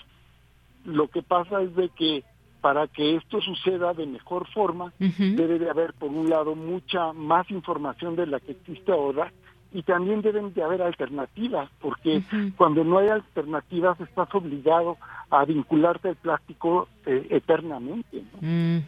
Sí, ese punto muy importante, cómo nos hemos vinculado al plástico, eh, como dijo usted eternamente, casi casi eh, en este sentido, porque pues no si, si echamos una mirada al pasado, pues no teníamos esta esta vinculación, sino fue algo que se fue creando y que ahora pues nos hace muchas veces dependiente de eso, cómo cerrarle la puerta a eso que sabemos que afecta eh, en muchos sentidos el medio ambiente. Y en, en esta parte también, doctor, preguntarle cómo cómo estamos afectando nuestros ecosistemas si echamos esa mirada justamente hacia el pasado, que teníamos otras prácticas, otras incluso formas de consumo también. Mira, este, a mí me preocupa un poco porque ahorita, eh, y acabo de oír la noticia, que, que prácticamente la mayor, bueno, no prácticamente, la mayoría de las especies y sus individuos en este, ya tienen microplásticos integrados. somos, somos no solo la cultura del, plástico en términos utilitarios, sino ya hasta fisiológicos. Tenemos el microplástico dentro de nosotros. No, eh, eh, eh, en el mejor de los casos pensaríamos que son inocuas, o sea, que son tan pequeñas que son inocuas. Bueno, vamos a suponer que lo que lo fueran. Sí. Este, y, mientras los sean inocuos, pues seremos las, los nuevos humanos constituidos por plástico. Pero imagínate que, eh, como esto es tan reciente, que en 10 años eh, eh, sucediera una respuesta inmune, por ejemplo, del cuerpo a cierto tipo de plástico o a todos los plásticos, entonces nos afectaría de tal grado que la presencia de plásticos y la producción de plásticos este sería el tema a nivel de la ONU, ¿no? Que ya lo es, pero no en estos términos. Entonces, ¿cuál es el problema? El problema es que no es que falte conciencia, no es que falte ganas, sino que la economía sigue rigiendo este nuestro nuestro comportamiento, nuestro desarrollo, a pesar de que eh, eh, estemos transitando hacia una condición suicida. Eso es el, el, problema. O sea, no hay forma de parar la inercia, este, la inercia económica, dado que este, pues es el principio de, de una economía capitalista que no tiene en cuenta que los recursos son finitos y que los recursos son de todos eh, creemos que son infinitos y que son exclusivamente propiedad del hombre. Bajo esa actitud tan egoísta, pues este, mira lo que lo que tenemos. Yo no quiero sonar apocalíptico, no es mi papel. De hecho, la agricultura tradicional tiene muchas alternativas sustentables, maravillosas, sencillas, que no cuestan mucho y que y que son de gran utilidad. Claro. Pero estando tocando este este tema de de Yanira, perdón, este pues inevitablemente lo tengo que, bueno, ese es un punto muy personal, así que con eso me, me curo en salud. Muy bien, doctor. Bueno, en todo eso que nos habla, sí hay, por ejemplo, eh, posibilidades, hay caminos, siempre los hay. Sin embargo, pues bueno, ahí luego quedamos un poco atorados en qué hacer, cómo generar acciones que nos lleven a, mejorar todo, toda esta parte. Ah, ¿Qué papel, por ejemplo, juegan los jóvenes? Yo, yo no sé usted qué opine, doctor, pero he visto también esa apertura, también ese interés por su, por lo que los rodea y estos temas del medio ambiente de los cuales no se hablaba tanto en otros momentos y con otras generaciones y ahora ya premia, pero creo que tienen un papel muy importante los jóvenes. ¿Qué nos puede decir? Pues mira, yo este yo hablaría de los jóvenes en, en el ámbito rural, a pesar de que hoy por hoy la mitad de la población ya vive en las ciudades del mundo. O sea, antes este, las ciudades eran un pequeño lunar en todo en toda la economía, ahora ya eh, ocupan la, la, la, la, parte, la mitad de la población y dentro de ellas toda una serie de, de eh, eh, todos estos jóvenes que tienen una dinámica muy, muy distinta a los jóvenes que, que viven en las ciudades. Mm, es un punto importante. Jóvenes que aspiran a, a ser ciudadanos este, que habitan estas ciudades. Eh, eh, que, que no les gusta o que repudian ya sea las condiciones en que viven, que repudian la economía que tienen y que repudian inclusive su cultura. Esta, esta, esta situación es, es, es, pues, eh, es todavía más complicada porque este, cuando nosotros tratamos de recuperar la, la tecnología tradicional, recuperar los saberes y, y poderla implementar para generar eh, eh, acciones más sustentables a partir del conocimiento local, pues el problema es que quién lo va a hacer y ya no hay quien lo haga o hay muy pocos. Estoy hablando de un hueco sucesional enorme en muchas de las comunidades agrícolas en donde ya no hay a quien se herede esta esta esta esta tecnología, esta cultura y, y, y esta salvaguarda porque cuando las si algo llegara a colapsarse, eh, quien la va a pasar mejor es quien puede producir los alimentos que necesita, no que los eh, solo que los pueda comprar, ¿verdad? Efectivamente, bueno, pues sí, importante mencionar esto porque son también estos jóvenes los que viven en torno a estas áreas naturales protegidas, que son protagonistas de, en este proceso y son los que al final de cuentas, pues definen el destino de estas áreas de conservación, quienes están cerca, quienes están al tanto, quienes las conocen, y esto sin duda muy importante mencionarlo. ¿Cómo traer este, este mensaje de lo que está pasando allá, específicamente en ciertas zonas? ¿Cómo traer ese mensaje o todas estas actividades que muchas veces no se conocen para que se conozcan, digamos, en las grandes urbes, doctor? Todo un reto puede ser esto. Pues fíjate que Mira, algo que me, me, me consterna un poco, y ahora sí parezco el, burrito de Winnie Pooh, no sé si tú, lo, si te acuerdas, el, el que le carría, eh, todo el tiempo estaba en, eh, con la, la, con el pesimismo, pero bueno, este, yo, yo lo, lo, lo que me parece es de que este, eh, el poder eh, eh, eh, sensibilizar a alguien. La sensibilización tiene que, ser a partir de, eh, de, que, de que conozcas algo y, y, conociendo algo tú lo puedes querer. Cuando nació mi hija, por cierto, me dijeron, ¿qué se siente ser papá? Le digo, pues todavía no sé, porque todavía no, no la conozco, ¿no? bueno, tuve problemas luego familiares, pero eh, yo sí lo aplico esto a, la gente no puede voltear a ver la naturaleza por lástima o por o por por piedad. La tiene que voltear a ver por una necesidad de sobrevivencia de que a partir de tener a la naturaleza podemos existir nosotros. Esa esa relación solo puede existir cuando estés viendo a la naturaleza y sepas lo determinante que es una ciudad no sé cuántos chicos como yo ellas, bueno, yo no soy chico, pero cuando yo fui joven, yo creí que la, los elotes se daban en lata, pues, o sea, que los árboles producían lata.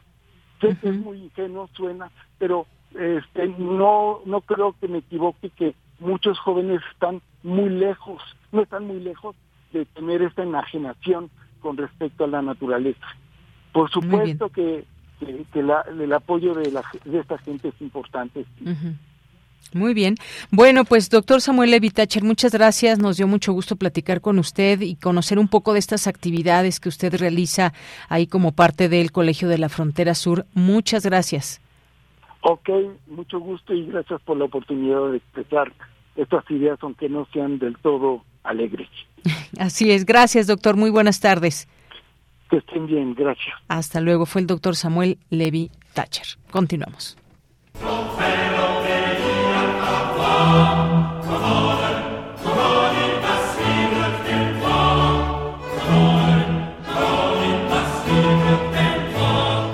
Queridos oyentes de Prisma RU, soy Carlos Aranzay, director artístico titular del Coro de Madrigalistas de Bellas Artes.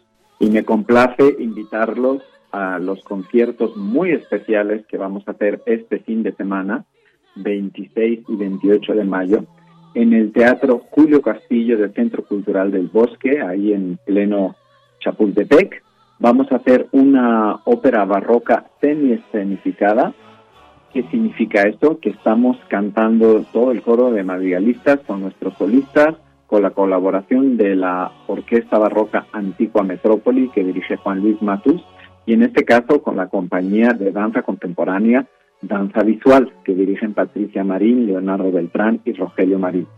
Va a ser este viernes 26 a las 8 y el domingo 28 a las 6 de la tarde, los dos. La entrada es libre y la obra es lo mejor, porque es una pequeña ópera barroca que se llama Las Artes Florecientes, en francés Les Arts Florissants. Y el compositor es Marc-Antoine Charpentier. Es música escrita a la alabanza del Rey Sol de Luis XIV, música que se escuchaba en los grandes salones de París y desde luego en el Palacio de Versalles. Así que espero que nos puedan acompañar en este concierto que vamos a hacer dos veces, de hecho es escenificado, y estamos celebrando el 85 cumpleaños del el Coro de Madrigalistas de Bellas Artes. Así que en esta segunda temporada de 2023 les ofrecemos ópera barroca que hacemos por primera vez y estamos muy ilusionados en verlos allí.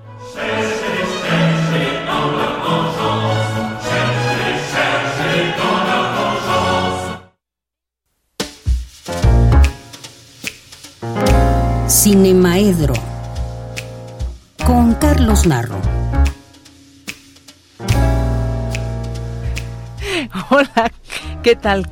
Maestro Carlos Narro, ya estás aquí en la sección de Cinemaedro para hablar de cine. ¿Cómo estás? bien, aquí. ¿Todo bien? Todo bien. Qué gusto. Yo preocupado porque me dicen que estoy pálido. No, no estás pálido. No, hagas caso a esas personas. Me asusté en el camino. No, no saludos a todo el auditorio, saludos a todo el equipo. Oye, pues hay gente que en la percepción de uno nunca se van a morir. Mm. Pero resulta que eso debe ser una protección para no pensar tampoco en nuestra propia muerte. Y Tina Turner es de las personas que uno diría nunca se va a morir. Y se nos murió. Se nos murió y claro que es una figura importantísima en todo el mundo musical. De hecho, a mí me hubiera gustado empezar esta intervención con una de de dos piezas de, Tina Turner. Ay, nos hubieras dicho y las poníamos. ¿De veras? Sí, o si no para despedirnos. Aunque fuera un solo cachito. A ver, ¿cuál, cuál vamos a poner aquí? Denis ya nos está escuchando. ¿The Best? The Best. O Golden Para despedirnos con Tina Turner. O Golden A. Muy bien, bueno, pues ella además tuvo una participación muy importante en, en el cine también, ¿no? En el cine, pues no era precisamente su campo, Pero cuando revisas, ya no digamos en videoclips y programas de televisión, fue pero más de 700 títulos la tienen presente. Y en el cine son mucho menos, pero hay algunos que todos vamos a recordar siempre. ¿No? Como la banda de corazones solitarios del Sargento Pimienta, película de 1978. O Tommy, la rock ópera que dirigió Ken Russell en 1976. Mad Max, Mad Max, la tercera, la de 1985, dirigida por George Miller y que en varias premiaciones le ganó el premio a mejor actriz. O sea, no es cualquier interpretación. Y para mí la mejor película de Schwarzenegger, el último gran héroe de acción, de John McTiernan. O sea, deja una huella profunda en el, en el cine. Cualquiera de estas cuatro películas, con ella sola ya era suficiente. En fin, se nos fue y complázcanme despidiéndonos de ella con, con música. Yo voy a continuar hoy hablando de lo que hablábamos la semana pasada, que es de otros tipos de maestros. Ahora vamos, ahora la continuación del tema es hablando de películas en las que los maestros no son ni los santos de los que hablábamos, no los hombres impecables apóstoles de la educación, ni los malvados de los que hablamos la semana pasada. Ahora vamos a hablar de los maestros que los directores de las escuelas no les gusta tenerlos porque revolucionan la docencia, la mente, eh, la actitud de los alumnos y terminan siendo maestros que transforman el mundo, transformando las vidas de los alumnos con los que trabajan. Y ahí, por supuesto, siempre piensa uno en la sociedad de los poetas muertos, como este maestro este logra que sus alumnos apáticos cambien su actitud y se conviertan en grandes este eh, consumidores interesados en la poesía y jóvenes que ven el mundo ya de otra manera, que profundizan y que a la escuela pues no le gusta para nada. Del mismo modo como La sonrisa de Mona Lisa, una, persona, una película hermosísima de Mike Newell, en la que, ubicándose en la, porque es adaptación de un, de un libro este, autobiográfico, en la década de los 50, una maestra llega a la escuela y pues promueve que las mujeres se empoderen, que tengan una actitud más este adelante, más exigente para con la sociedad y demás. Buenísima película. O malas enseñanzas. Aquí sí, la maestra es un ejemplo de lo que la escuela no quiere. Dice palabrotas, fuma y demás. Pero como quiere eh, ganar el título de ese año de la mejor maestra, pues modifica su relación con sus alumnos y termina por lograr muchísimas cosas pedagógicamente. Escuela de Rock de Richard Linklater, que es una película en la que también un maestro llega y cuando se da cuenta de que hay algunos alumnos que están muy interesados en la música, no precisamente en el rock, pero él sí es un rockero que es Black Jack, pues subvierte toda la, la escuela y con la complicidad de los alumnos los lleva incluso a, a una competencia de rock y demás, donde si no ganan la competencia, si ganan lo principal, que es el cariño de todo el público y demás. Una película muy buena, que desde el momento en el que salió fue así como, wow, otro acierto más de este gran director que es Richard Linklater. Y La Maestra Milagrosa de Arthur Penn, mi película favorita quizá en este, en este rubro, en la que eh, un personaje, Ana Sullivan, que no tiene manera de comunicarse, no ve, no oye, eh, es rescatada por una joven maestra que desarrolla un mecanismo para que pueda comunicarse con el mundo. Y la niña que nunca había tenido, este, Helen Keller se llama la, la maestra, es un caso verdadero y pues logra transformar la vida de esta niña aislada del, del universo propiamente. Hermosa, hermosa la, la película. Arthur Penn es el mismo director de Bonnie and Clyde, de Pequeño Gran Hombre y demás, un gran director. Aunque ahora se acostumbra a decir el papá de, ¿no? El papá de Champagne. Pues no, es un gran director. Y vamos a las recomendaciones. Vamos. En la Cineteca Nacional hay una hiperrecontracoproducción de Paraguay, Francia, Alemania, Argentina, México, Estados Unidos y Países Bajos.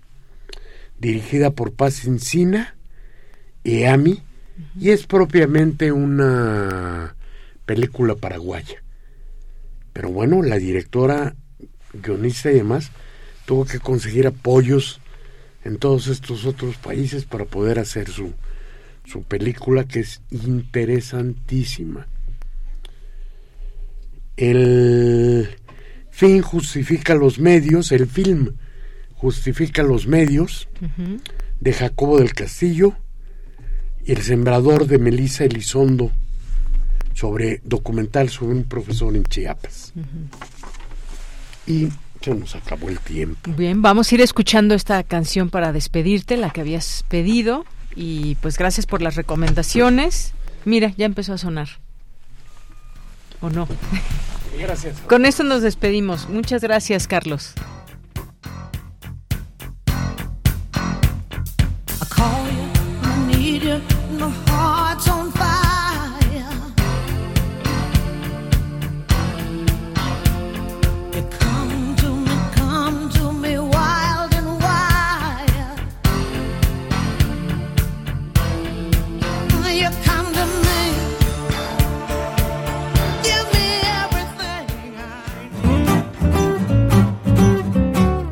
Cultura RU.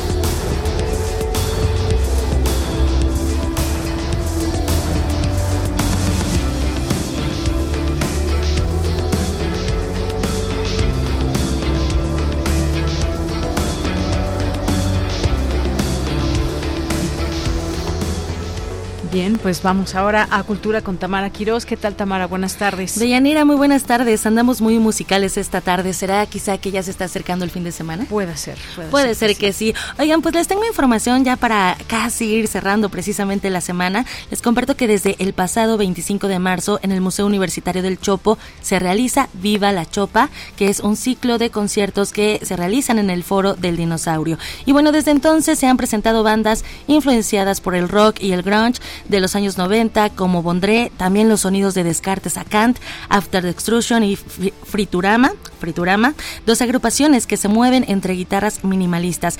Y este fin de semana en el Foro del Dinosaurio se llenará pues con los sonidos de la banda Howles y las raíces zapotecas y el Valporwe de Valgur. Para platicarnos de este concierto en la línea nos acompaña Sara Soto. Ella es vocalista y guitarrista de Howles. Sara Soto, bienvenida a este espacio radiofónico. Platícanos por favor de esta presentación. Hola, muchas gracias por la invitación y por tenerme acá. Les platico que justamente este sábado, 27 de mayo, a las 7 pm, vamos a estar presentando eh, Jaules eh, y Valgur.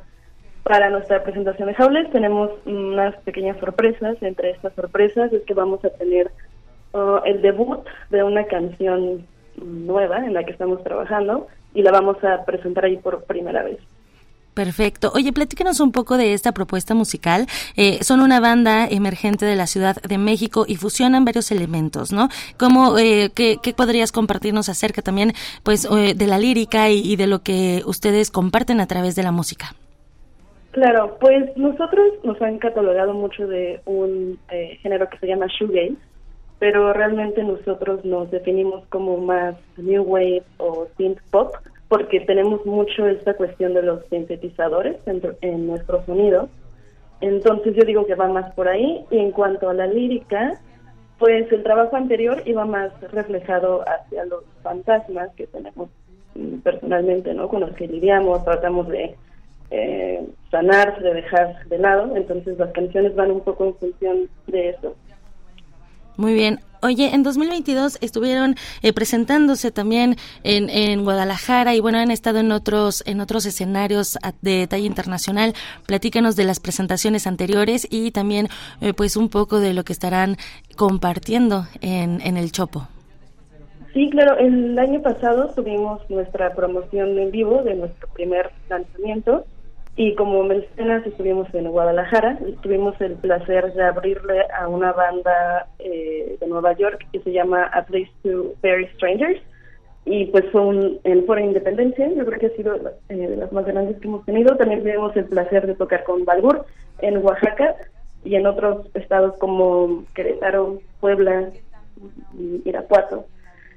Y lo que vamos a hacer para esta nueva presentación. Justamente como te mencionaba, va a ser el lanzamiento de una canción totalmente nueva, inédita, más el material eh, previo, el primer lanzamiento que tuvimos. Oye, ¿y cómo fusionar los sonidos de, de con Balgur? Que además pues es un dúo mexicano, ¿no? De pop experimental y además son originarios de Juchitán, Oaxaca. ¿Cómo, cómo convergen pues estas, estos sonidos, estas fusiones? Yo pienso que justamente en el uso de sintetizadores, como que tenemos esta cuestión en común y más eh, ahorita que vamos a estar trabajando en un nuevo material, que eh, quisimos agregar más uso de sintetizadores y está como mundo sonoro que te pueden aportar, entonces siento que ahí es donde convergen ambas bandas. Muy bien. Oye, pues hacemos la invitación al auditorio, a la gente que nos escucha, a que se una a esta presentación en el Foro del Dinosaurio este 27 de mayo. ¿A qué horas estarán presentando? A las 7 pm. 7 de la noche, ok. La entrada es totalmente libre, ¿verdad? No, la entrada tiene un costo de 100 pesos para estudiantes eh, de INAPAM y 150 para público en general. Ah, perfecto. Entonces, también los invitamos a que consulten la página del Museo Universitario del Chopo y, bueno, que, vean también estos eh, descuentos que hay. Sara Soto, muchísimas gracias por esta invitación y mucho éxito en la presentación eh, en este como parte de, de este ciclo de conciertos Viva la Chopa. Muchas gracias, agradezco la invitación y el espacio. Hasta pronto. Hasta pronto, que estés muy bien. Y bueno, pasamos a otra información. Les comparto que eh, como parte también de, de, las artes escénicas, en el Foro Shakespeare se está presentando una propuesta escénica que lleva por título El ahogado más hermoso del mundo. Quizá el título le suene familiar, no lo sé, váyanle pensando, pero para contarnos más detalles nos acompaña Alonso Caballero. Alonso es parte del elenco de esta propuesta escénica. Alonso, bienvenido a este espacio y muy buenas tardes. Hola, ¿qué tal? Muy buenas tardes. Así es, yo soy parte del elenco de El ahogado más hermoso del mundo que se estrena ya este 28 de mayo y vamos a estar todos los domingos aquí en el Foro Shakespeare. Excelente. Oye, platícanos de esta propuesta, sobre todo porque pues está basada en un cuento de, del gran Gabriel García Márquez. Así es. Bueno, inspirada, te contaré que este Es una obra que tiene muchas características dentro del surrealismo, el mundo tan vasto que tiene la novela y el trabajo de Gabriel García, que no es exactamente el cuento en sí. Si alguno de los que están escuchando esto viene a, ver una representación de lo que sucede en el cuento, no es exactamente eso. Eh, es una inspiración, viene exactamente este lugar extraño, una, una playa desconocida eh, en México, eh, con personajes que ni siquiera son del cuento, pero que vienen también del universo de García Márquez. Perfecto. Oye, platícanos, eh, pues es este estreno próximamente y están bajo el cobijo de Ataraxia Producciones y Zapato Roto, esta compañía teatral. Eh, pues cuéntanos un poco de, de estas compañías, ¿no? De lo que han trabajado anteriormente también. Ah, bueno, este Zapato Roto y Ataraxia Producciones ya vienen trabajando desde hace un buen rato. Eh, presentaron ya hace hace tiempo este el gran el gran invierno eh, y ahora estamos presentando el ahogado más hermoso del mundo. Ya llevamos eh, aproximadamente dos años, tres con este, no, ya cuatro años em, eh, con, con, este grupo que es este el ahogado más hermoso del mundo. Incluso hemos tenido la oportunidad de irnos a, a Uruguay, hemos presentado en el Teatro La Capilla, incluso en museos, al aire libre, con este, en plazas públicas, así que o sea, es una experiencia completamente distinta en cada momento. Es una producción y un equipo súper respetuoso, súper encariñado con todo el trabajo que significa hacer teatro. Y bueno, eh, nosotros que somos tres actores en escena, eh, participamos con, con muchos, muchos personajes que suceden, eh, incluso damos voz a, infancias, damos voz a, personas de, la tercera edad y es todo un cobijo estar al lado de, de Ataraxia y Zapato Roto porque siempre estamos apoyándonos en lo que sea y ahora que estamos en el Foro Shakespeare y que vamos a estrenar este 28 y vamos a estar todos los domingos a la una, eh, creo que ha sido una oportunidad de oro y es justamente lo que estábamos platicando hace un momento fue que esta versión que van a poder apreciar, que van a poder experimentar aquí en el foro es como la quinta versión de toda esta gran obra que significa actualizarnos al presente, porque el presente siempre necesita cosas nuevas, cosas frescas que, que la, con la que con lo que la gente se pueda relacionar. Por supuesto, la renovación, claro que sí. Oye, Alonso, y, también platícanos un poco de los temas que se abordan en esta propuesta escénica. Eh, vaya, el amor, la empatía por los otros también, por los tiempos de crisis, eh, parten también de, esta, eh, de esta pregunta, ¿no? ¿Cómo puede un muerto transformar a una sociedad entera? Bueno, parte de esa gran pregunta vienen otras preguntitas que, que eh, nosotros abordamos con la gente y la gente también nos aborda a nosotros de nuevas maneras. O sea, tenemos esta ruptura con la cuarta pared tan típica de, de ahora el teatro contemporáneo, yo pensaría que eh, el, el, público viene con preguntas que nosotros tampoco podríamos responder tan fácil, pero la obra en sí nos ayuda o nos este, empatiza con nosotros porque la muerte está en todos lados todo el tiempo y eh, creo que la empatía también tendría que ver con cómo hablamos con la muerte o cómo dialogamos con ella, qué significa para nosotros festejar o honrar e incluso este, encontrarnos con la muerte este, de cerca, quienes la están viendo, en este caso las infancias, eh, darles voz o darles una participación importante y no desvalorizar lo que ellos podrían preguntar acerca de la muerte, porque como adultos eh, tenemos esta, pues no sé, este tremendo prejuicio constante de que los niños, las niñas, los niños no entienden o no saben de este, qué está sucediendo. Puede que no lo hayan vivido antes, pero si su curiosidad los lleva a, a, a preguntarle a un adulto y el adulto no es empático con una persona que está descubriendo estas nuevas, esta nueva faceta de la vida, pues de qué sirve de qué sirve ser adulto, ¿no? Si no lo podemos expresar eh, con mucho amor. Y, y por, eso mismo todos estos conceptos se concatenan en esa gran pregunta. Que cómo nos relacionamos con la muerte y cómo nos relacionamos nosotros con el mundo y finalmente el vínculo que tenemos con nosotros mismos, con las otras personas que nos rodean. Por supuesto. Oye, excelente esto que nos, nos estás compartiendo. Entonces, la cita es los domingos a la una de la tarde a partir del 28 de mayo en el Foro Shakespeare. Alonso Caballero, muchísimas gracias por acompañarnos y por hablarnos de, de esta propuesta escénica El ahogado más hermoso del mundo. No, hombre, muchísimas gracias. Los invitamos cordialmente. Aquí los esperamos en el Foro Shakespeare los domingos a la una. Ya vamos a estrenar este 28 de mayo y pues con todo gusto los, este, los apapachamos y nos preguntamos más cosas acerca de la muerte, las infancias y todo lo que tiene que ver con ser humano. Exactamente así. Bueno, muchísimas gracias. Hasta luego, gracias. Hasta luego, hasta luego, Alonso Caballero. Y bueno, para la gente que nos escucha, tenemos tres pases dobles para este 28, 28 de mayo, para que se vayan a ver el ahogado más hermoso del mundo. A los primeros tres que nos escriban por Twitter en nuestra publicación, en nuestra línea del tiempo, ahí nos pueden poner eh, que quieren un pase para esta propuesta escénica. Y bueno, Deyanira, me, me retiro. Regreso el, el lunes con más información.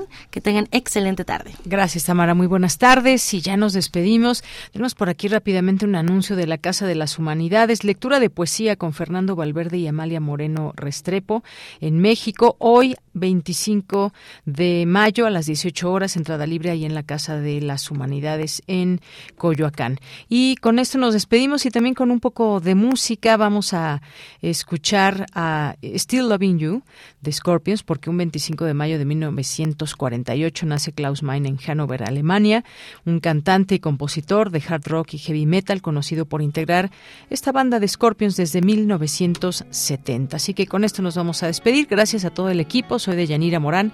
Buenas tardes, buen provecho y hasta mañana. Los esperamos a la una.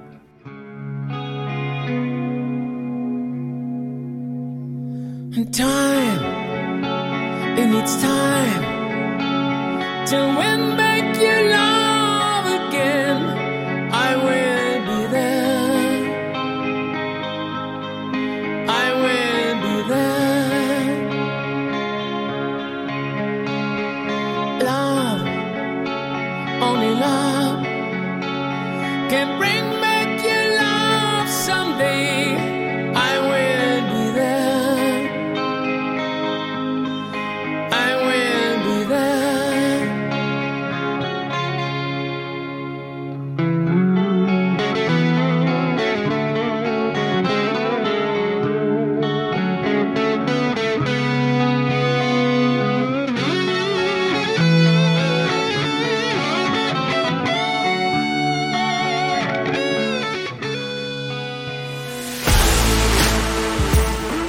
Radio UNAM presentó Prisma RU. Una mirada universitaria sobre los acontecimientos actuales. Prisma RU. Relatamos al mundo.